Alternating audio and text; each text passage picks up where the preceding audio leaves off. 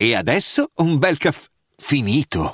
Perché rischiare di rimanere senza caffè quando puoi abbonarti a Caffè Borbone? Prezzi vantaggiosi, costi di spedizione inclusi, tante possibilità di personalizzazione e l'abbonamento lo sospendi quando vuoi. Decidi tu la frequenza, la qualità, scegli tra le cialde e capsule compatibili e crea il tuo mix di gusti e miscele. Mai più senza caffè con l'abbonamento Caffè Borbone. Tutte le info su caffèborbone.com. E benvenuti a Crime Comedy, il podcast di True Crime condotto da due comici, i vostri Clara Campi e Marco Champier. Oggi capsule che non ci ha richiesto nessuno. no, quel, ogni tanto scegliamo ogni, ogni, noi. sì, ogni tanto. No, questa qui la, la, la, volevo fare io perché è una storia che, che, mi piace. È una storia interessante. È una storia in cui posso parlare finalmente francese perché era un po' che non parlavo francese e eh, le parisienne, le voulevant, le cotillon, tutte quelle cose lì, finalmente po- posso dirle che mi sono okay. allenato perché parliamo del roccambolesco furto della Gioconda da parte di Vincenzo Perugia.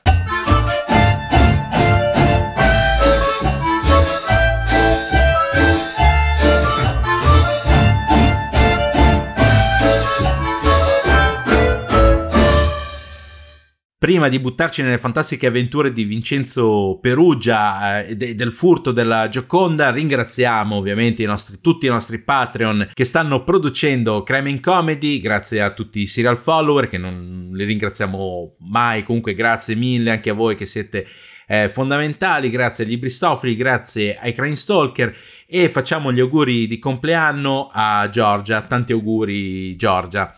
Auguri. E grazie, e grazie mille per il sostegno. Niente, basta, non ci sono nomi con somma gioia di tutti quelli che dicono, ma chi sono tutti quei nomi lì? Sì, anche se in realtà ci saranno un sacco di persone iscritte che recupereremo quando ricominceremo a, a, fare le puntate mano a mano. Tra l'altro ricordiamoci che la famosa promessa che al raggiungimento dei 500 Patreon si parla delle bestie di Satana è ancora attiva e ci stiamo avvicinando pericolosamente, Marco. Sì, sì, peric- allora guarda, io mi sono già armato per quella cosa lì. Metti che, che, che, ci arriviamo, poi se, se dovessimo ricominciare e arrivare a 500, sono, io sarei pronto.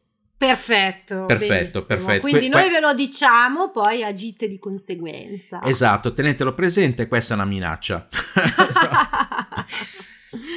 Comunque, parliamo appunto del mitico furto della Gioconda che è avvenuto appunto il mm, secolo scorso, all'inizio del secolo scorso, ed è avvenuto ovviamente a Parigi. Ah, ma, secolo... certo... ma, scusa, qualche anno fa non c'era Sgarbi che aveva fatto dei video di lui che stava andando a riprendersi la Gioconda? però non era serio, eh, adesso no, lo sto dicendo, però mi ricordo video di lui in macchina. Sì, for... ma sai che adesso che me lo dici, sì, è vero, c'è stato Sgarbi che a un certo punto è ha, ha, deciso di andare a riprendere la Gioconda, si era partito per, per Parigi in macchina. Sì. Eh, ma penso che l'abbiano fermato prima. Cioè, nel senso... non lo so cosa è successo. Vittorio, facci sapere che sicuramente ascolta Crime and Comedy. Eh, infatti, infatti. Comunque, eh, in realtà questo qua si svolge all'inizio del 1900, ossia nel 1911. È martedì 22 agosto del 1911, appunto, e ci sono due studenti d'arte che sono questo Louise Berud e Frédéric Laguillerme che stanno andando al Louvre prima che, cioè nel senso appena aperto, no? mm. la mattina appena aperto, perché eh, loro appunto studiando arte copiano i, i, quadri dei grandi artisti per capire come sono fatte le ombre, come sono fatte le okay. luci e quelle cose lì. E quest'oggi vorrebbero, appunto il 22 agosto, vorrebbero copiare la Gioconda, la famosa Gioconda la Mona Lisa di Leonardo da Vinci. Arrivati alla, al Salon Carré, dove una volta stava appunto la Gioconda, che si chiama così perché ci facevano anche il pane una volta, no? il pan Carré. Vabbè, comunque, okay, una cazzata, una cazzata. Arrivati lì, vedono che c'è, c'è la parete vuota, no? Eh, c'è, c'è proprio l'ombra no? più chiara del, del quadro e rimangono un po' basiti, no? All'inizio non, non gli danno tanto, tanto, peso perché pensano è stata portata nel, nel, laboratorio per essere fotografata perché ogni tanto veniva fotografata e finiva, che ne so, sui, sui cataloghi d'arte, sui, certo. sui, giornali, quelle cose lì, quindi magari gli stanno facendo le nuove foto, no? Però poi quando comincia ad arrivare la gente, no? ad entrare la gente al Louvre e loro vedono che non c'è movimento no? in questo Salon Carré per riportare la Gioconda, cioè non, non, non c'è niente, avvertono il direttore del museo, Messier Omol, e lui non ha fatto spostare la Gioconda per fotografarla. Parte subito l'allarme, viene, certo. viene chiamato Monsieur Poupardin, che sarebbe il capo della sicurezza, poi viene chiamata la polizia, arriva anche il uh, sottosegretario di Stato alle Belle Arti addirittura e, e, e, poi alla fine anche il prefetto di Parigi, no? tutti lì a vedere che manca la Gioconda. La prima cosa che fa la polizia è andare in giro a cercare eh, per il Louvre se qualcuno ha preso il quadro e l'ha spostato. Ok. Il Louvre è discretamente enorme. Eh sì. Sì, è un Però, museo un po' grande. è un museo un po' grande. Allora, a, a passarlo a pettine a cercare un quadro è un'impresa abbastanza titanica. Per fortuna fa, fanno anche altro, no? Fanno anche altro. effettivamente trovano alla, alla, scaletta della sala Sepp 3 trovano eh, una cornice delle dimensioni che potrebbe avere la, la, Gioconda, perché la Gioconda è abbastanza grande, 77x53 come, come quadro, no? Trovano una sì, cornice. Beh, ris- cioè, è abbastanza grande, sì, però no, scusa, rispetto sì. agli altri quadri è piccola. Cioè, Infatti volevo dire abbastanza okay, piccola. Okay. Dicevo, insomma, sai, eh, quando vai al museo a volte vedi dei quadri giganteschi enormi e la, insomma, la Gioconda no, no. La tela è piccola. Eh, Ma infa- infatti, okay, infatti no, io volevo dire abbastanza piccola e mi è uscito ah, una abbastanza, avuto Vabbè, un lapsus. è più grande dei quadretti quelli con l'uncinetto. Sì, sì, esatto, esatto. Eh. Sì, sì, no, è, è, lo stesso lapsus che mi viene quando parlo del mio pene, che dico molto grande. scherzo, scherzo, scherzo. no, comunque è, è abbastanza piccolo, è 77 x 53. E infatti la cornice più o meno corrisponde. Lì vicino c'è anche il vetro di, mm. questa, di questa Gioconda. La porta eh, che eh, dà all'esterno no, del museo e vedono che è stata scar- scardinata. Sì e, e, manca addirittura il pomello di, di, di, questa porta. Quindi qualcuno ha preso il quadro, gli ha, sta, gli ha, tolto il vetro, gli ha tolto la cornice e ha preso la, la tavoletta, perché in realtà poi non è neanche una tela, è una tavoletta la, la, la Gioconda. Sì, sì, sì. Ed è uscito dal, dal museo. Mm-hmm. E questo deve essere successo tra la domenica, che il museo era aperto, che il Louvre è aperto, e lunedì, che invece il Louvre è chiuso. Mm. La polizia ovviamente comincia ad analizzare il, um, il vetro e il, la cornice, no? E rilevano, ovviamente siamo nel 1911, però già si conoscono le impronte digitali, rilevano le impronte digitali e cominciano a cercare tra i dipendenti del museo se c'è qualcuno che ha quelle impronte digitali. Certo, sì, ha senso. Ha senso. Non c'è nessuno che abbia quelle impronte digitali. Quindi la cosa che, che pensa la polizia è che magari qualche eh, esterno, perché comunque il Louvre è sempre pieno di gente che viene assunta per fare modifiche, per eh, riverniciare, per la manutenzione, quelle cose lì, muratori, mica muratori, eccetera, se qualcuno esterno potrebbe essere stato l'autore di questo furto, no? Uh-huh. E quindi si fanno dare un elenco dal direttore, ovviamente, del Louvre, dei, eh, mi viene contractors, dei, di, di quelli assunti dal... Um, eh, c'è delle ditte esterne che hanno sì. i dipendenti che lavorano dentro il Louvre, no? Sì. E c'è questo lunghissimo elenco e cominciano a vedere la polizia uno a uno chi potrebbe essere, chi potrebbe essere stato, cioè nel senso chi, sì, cominciano a interrogarli uno a uno. Tra l'altro viene data la notizia anche ai giornali, anche perché eh, vogliono sapere se qualcuno magari è stato testimone di un... Uh, di qualcuno, cioè nel senso di, eh, ha visto qualcuno intorno al Louvre che se ne andava in giro con un quadro sotto il braccio, eh sì. fond- fondamentalmente.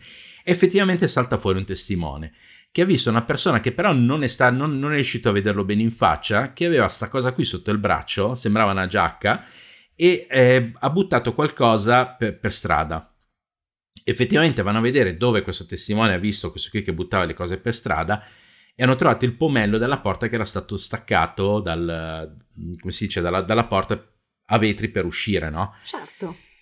E niente, vanno a vedere tutti i contractor, cioè tutti i dipendenti esterni al Louvre che sono stati assunti e mh, mm, sembra che non ci sia nessuno che abbia questa Gioconda. mm. e arrivano anche a parlare con Vincenzo Perugia.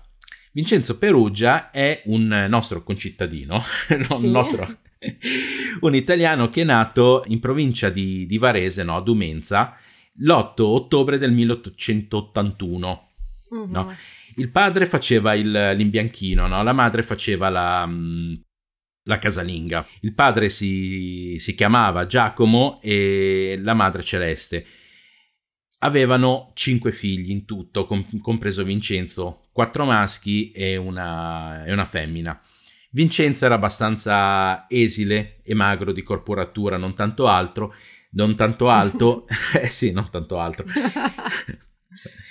e faceva il muratore insieme al padre, se lo portava in giro a fare appunto il muratore, il, il verniciatore, il, l'imbianchino, quelle mm. cose lì, no? Okay. E, ehm, tra l'altro il padre se lo porta a Lyon nel, 1900, nel 1897 mm-hmm. e lui si, tra virgolette, innamora della Francia. Tanto che quando poi lui eh, viene scartato dal servizio militare nel 1901, perché appunto non ha i requisiti fisici per entrare oh. a fare il militare, eh, lui co- comincia a lavorare come appunto in bianchino per i, per, per i, fatti suoi, finché nel 1907 non decide di tentare la fortuna ed andare a Parigi. Sì. No?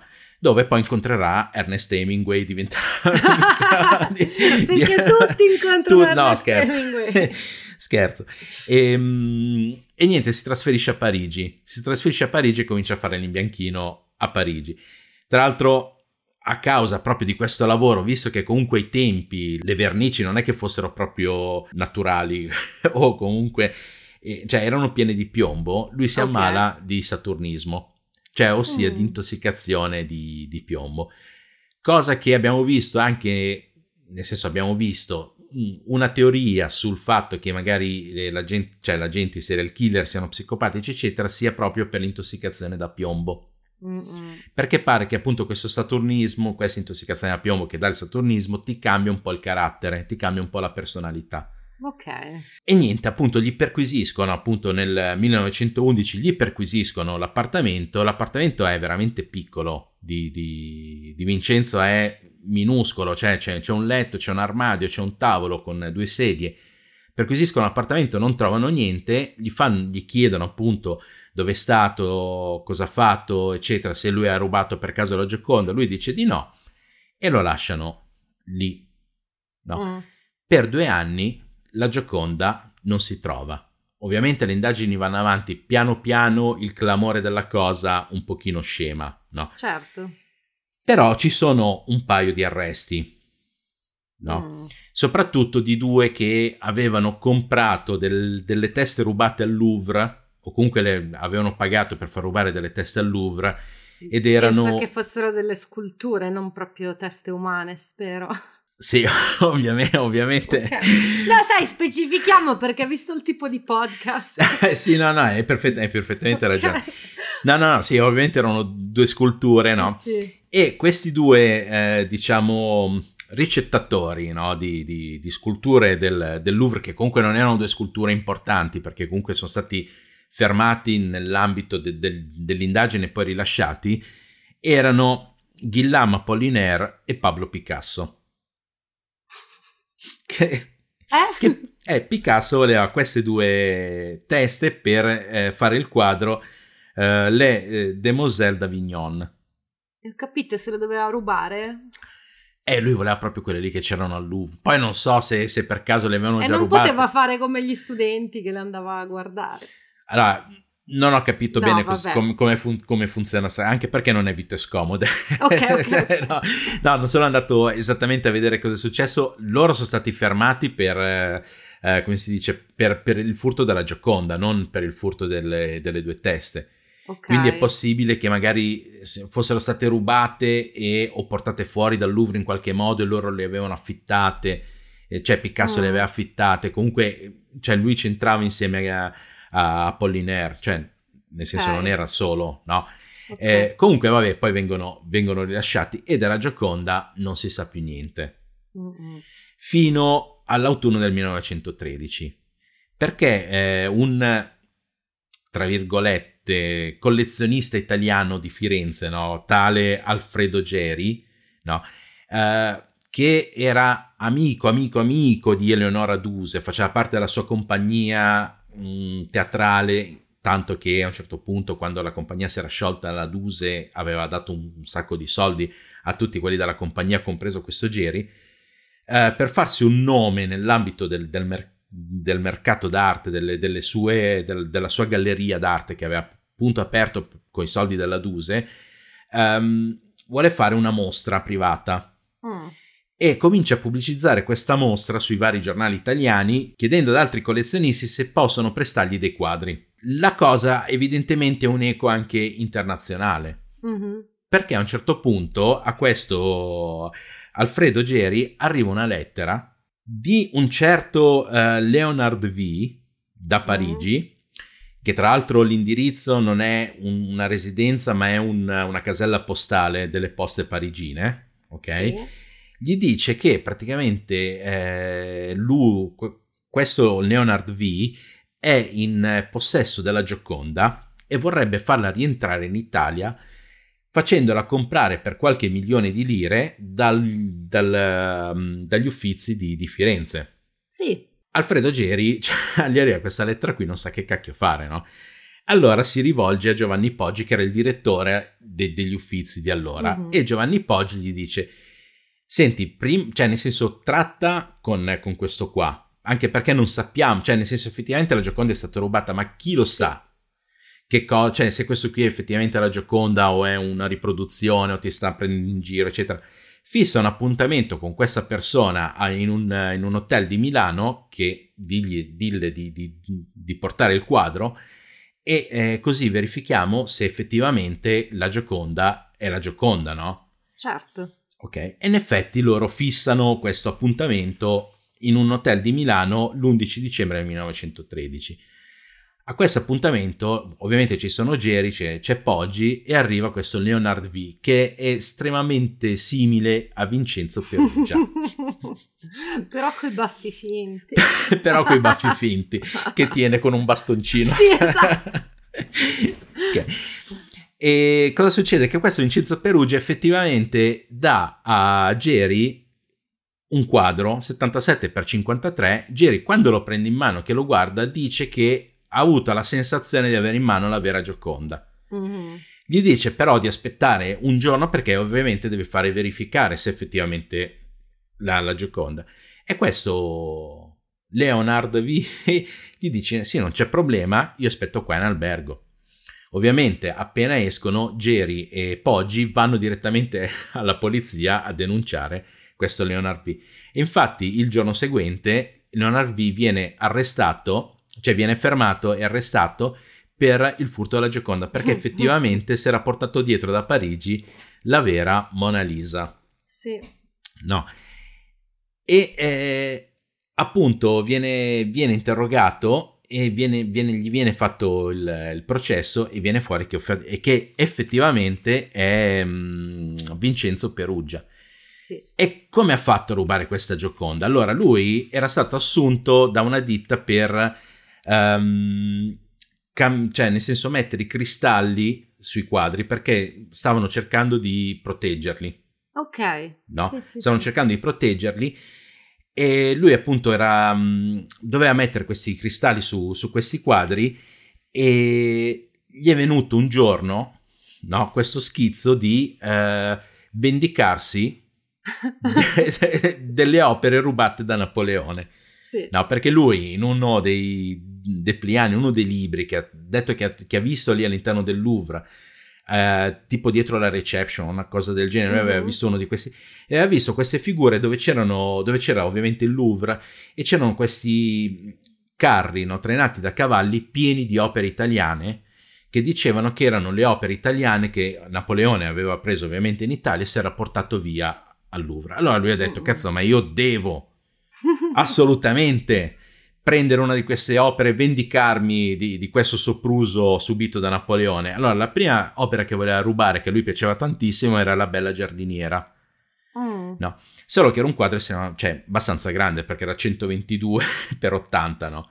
Eh, inizia a essere già più complicato. è, inizia ad essere già complicato.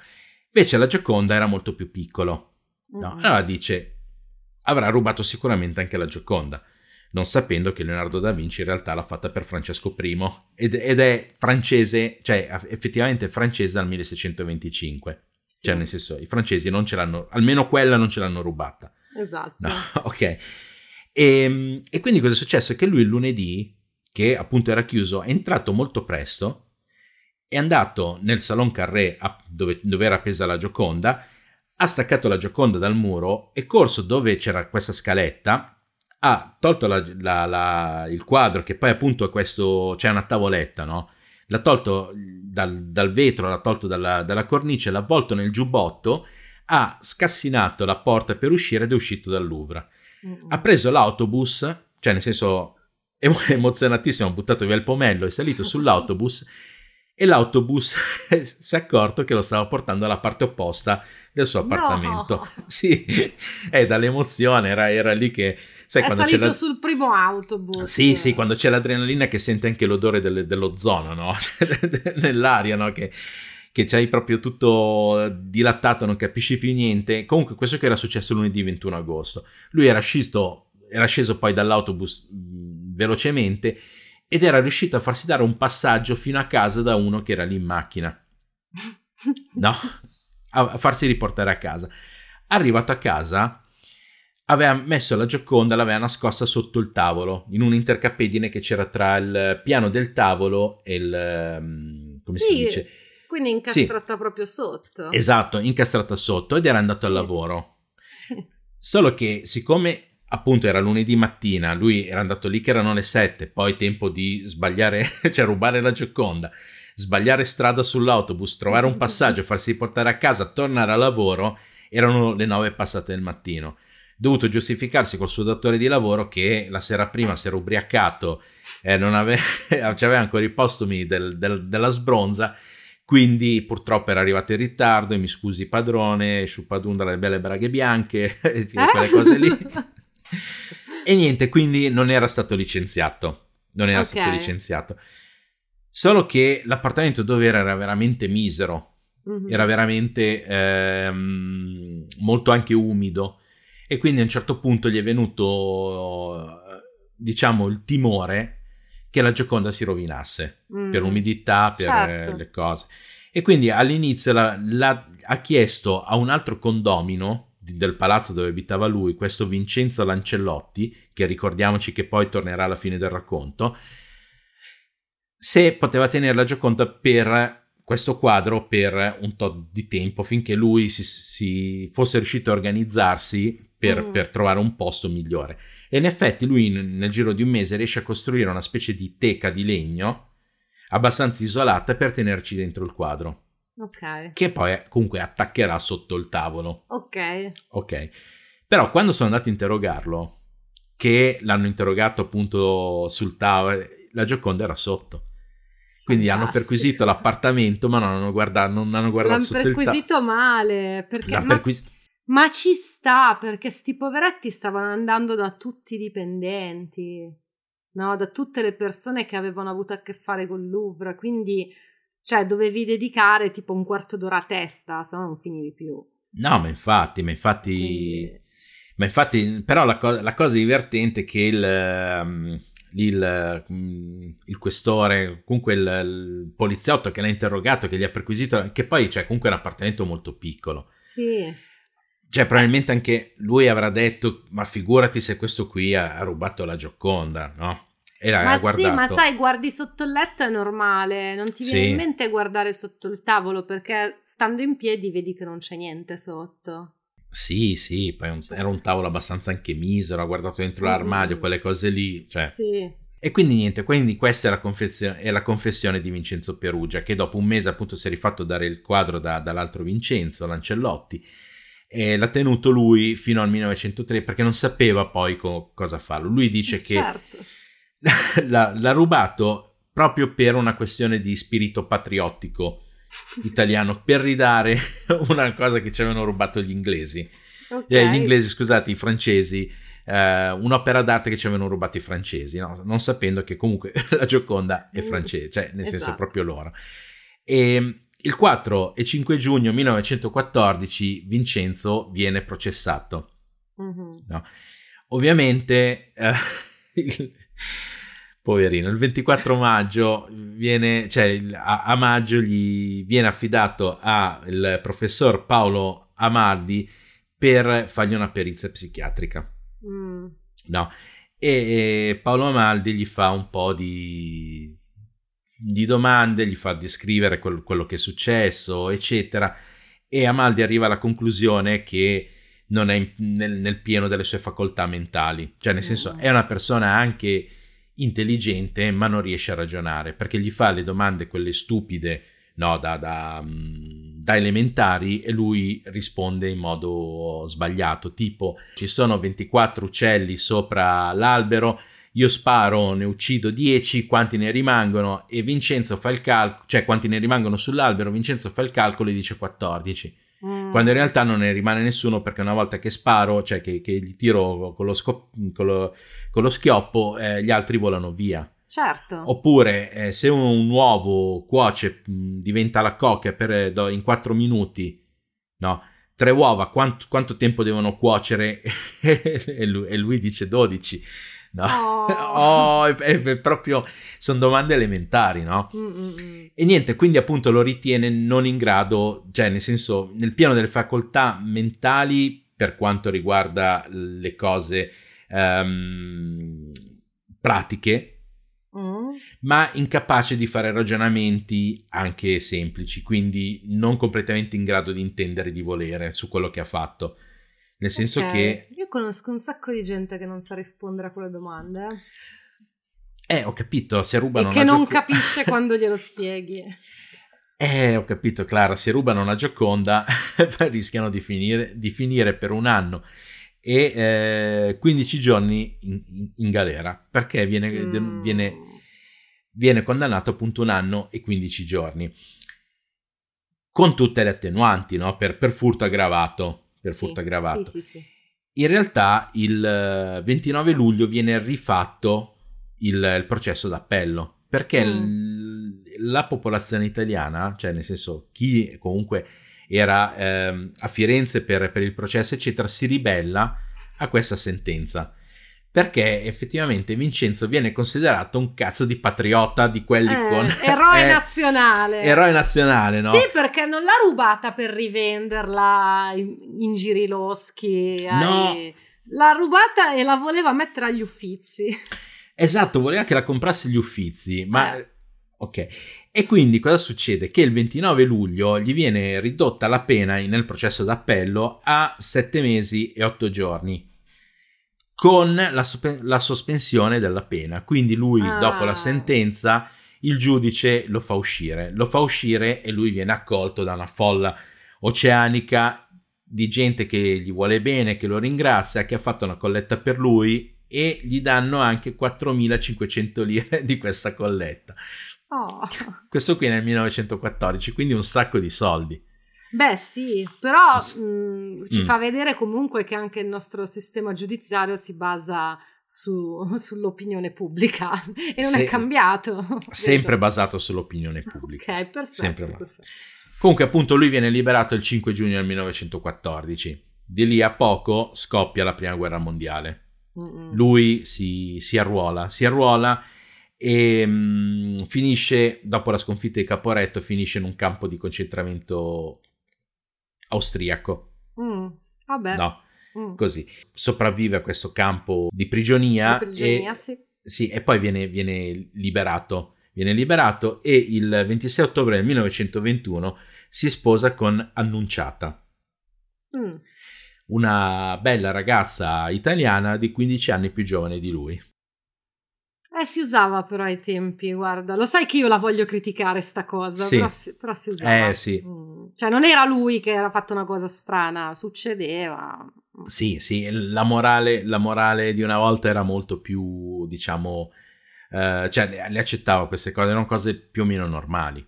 Sì. No? Sì, sì. Comunque, appunto, una volta che si sposa con, con l'annunciata, lui quello che, che vuole fare, cioè, lui non può più rientrare in Francia. Mm.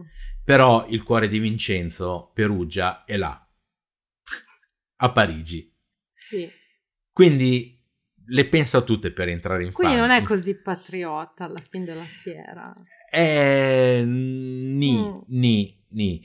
E quindi cosa fa? Si fa dei documenti Sì. dove toglie il nome di Vincenzo e lascia il suo secondo nome che è Pietro.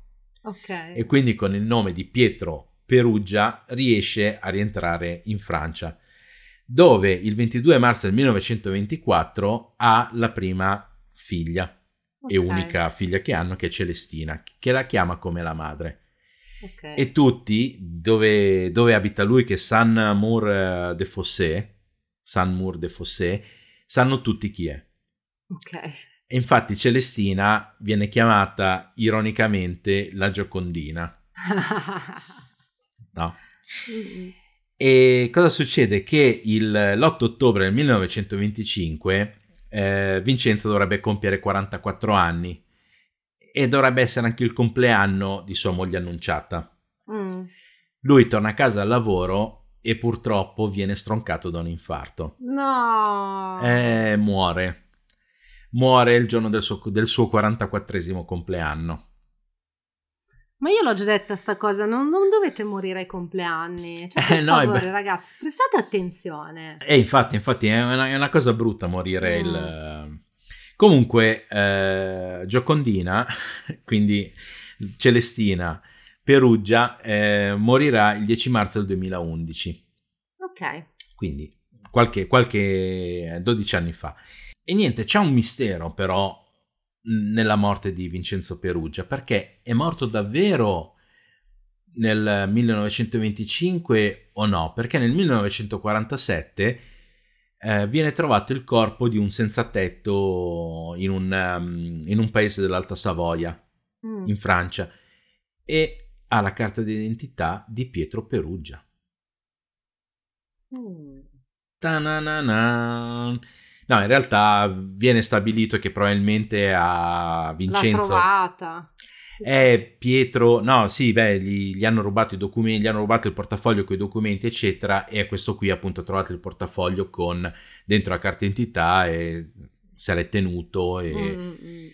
e niente così. E quindi questa era la storia del furto della Gioconda da parte di Vincenzo Perugia del 1900, prim- molto prima che ci pensasse ehm, Sgarbi. Sì, beh, ma Sgarbi non l'ha rubata alla fine. Però, no, non è riuscito. però ricordo riuscito. sti video Sì. che andava. no, ma hai perfettamente ragione, hai perfettamente ragione.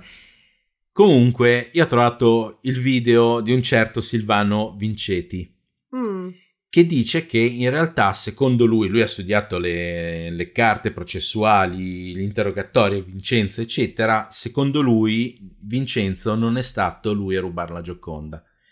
E lui ha scritto un libro che si chiama Il furto della Gioconda, un falso al Louvre. E Mm. nel- in questo libro spiega che i veri ehm, ladri, le vere persone che hanno rubato la Gioconda sono i fratelli Michele e Vincenzo Lancellotti. Vincenzo Mm. Lancellotti era quello a cui eh, Vincenzo Perugia aveva dato il quadro da tenere Sì. perché lui dice ci sono delle cose che non tornano per esempio il fatto delle impronte digitali che la il- come si dice la, la cornice era stata pulita le impronte digitali una persona sola non avrebbe potuto farlo e quindi è possibile che l'abbiano rubato questi due fratelli e poi l'abbiano dato a Vincenzo Perugia che poi lui f- f- abbia fatto solo da tramite per riportarlo in Italia Mm. Però nel video questo Silvano Vincetti eh, pronuncia male il nome di Vincenzo Perugia, lo chiama Vincenzo Perrugia per, per tutto il Mm. video. Quindi è possibile, cioè, poi non so co- come è stato capito, quindi ca- cioè, Clau- claudica un po' la, la- la Mm. sua, la, sua, la sua teoria. Ok. Ok, Boh. non, non- Ah, non lo non so. so. Però niente, mh, questa era la storia di Vincenzo Perugia e del furto della Mona Lisa, della Gioconda al Louvre del 1911. Come al solito, a me piace parlare di gente che fa, va, di italiani che vanno a far danni all'estero. Sì, è proprio una tua ossessione. È una, è una, mia, eh, capito, l'italianità è importante per me. ok, in questa accezione specifica, vabbè, ok. okay. E, ehm, e, niente, spero che vi sia piaciuta. Mm, è, è una storia cioè, abbastanza di, divertente più che appassionante, più che una, una roba, cioè nel senso lui... Beh, ma è una furto... capsule, l'abbiamo fatta apposta. No, no, lo so, lo so, però cioè, non, non, è che è una cosa avventurosa l'Arsenio Lupin che ha fatto... Cioè lui è andato no. lì, ha staccato il quadro dal muro. No. Ed è uscito. Sì, che poi, cioè, appunto, una volta potevi andare lì, staccare il quadro al muro e uscirtene dal Louvre senza che nessuno ti dicesse niente. Eh, Adesso... Ma sì, cioè, non c'erano le telecamere, non c'erano le porte allarmate, cioè, mm. cacchio. No, infatti adesso per vedere la Gioconda devi entrare in questa, sta- in questa stanza piena, rasa di, di, di, gente e fare a botte per riuscire a, a vederla, diciamo, poi cosa sono, tre metri? No, mm. vedi a tre metri di distanza, è praticamente un francobollo su, sul muro e tu, cioè, devi, per, devi vederla così, però poi arriva un deficiente vestito da donna su una sedia a rotelle e gli tira il purè di patate contro e tu dici ma che cazzo io figa, sono uscito coi lividi da quella stanza lì per vedere la Gioconda a 3 metri di distanza e questo qui è riuscito a tirare il purè addosso, va bene. Eh, se hai un'ottima mira e un talento nel lancio. Sì, sì, sì, e se, ah. tra- se sai travestirti bene da, da, donna sulla sedia a rotelle, cioè, ce la fai. Cioè.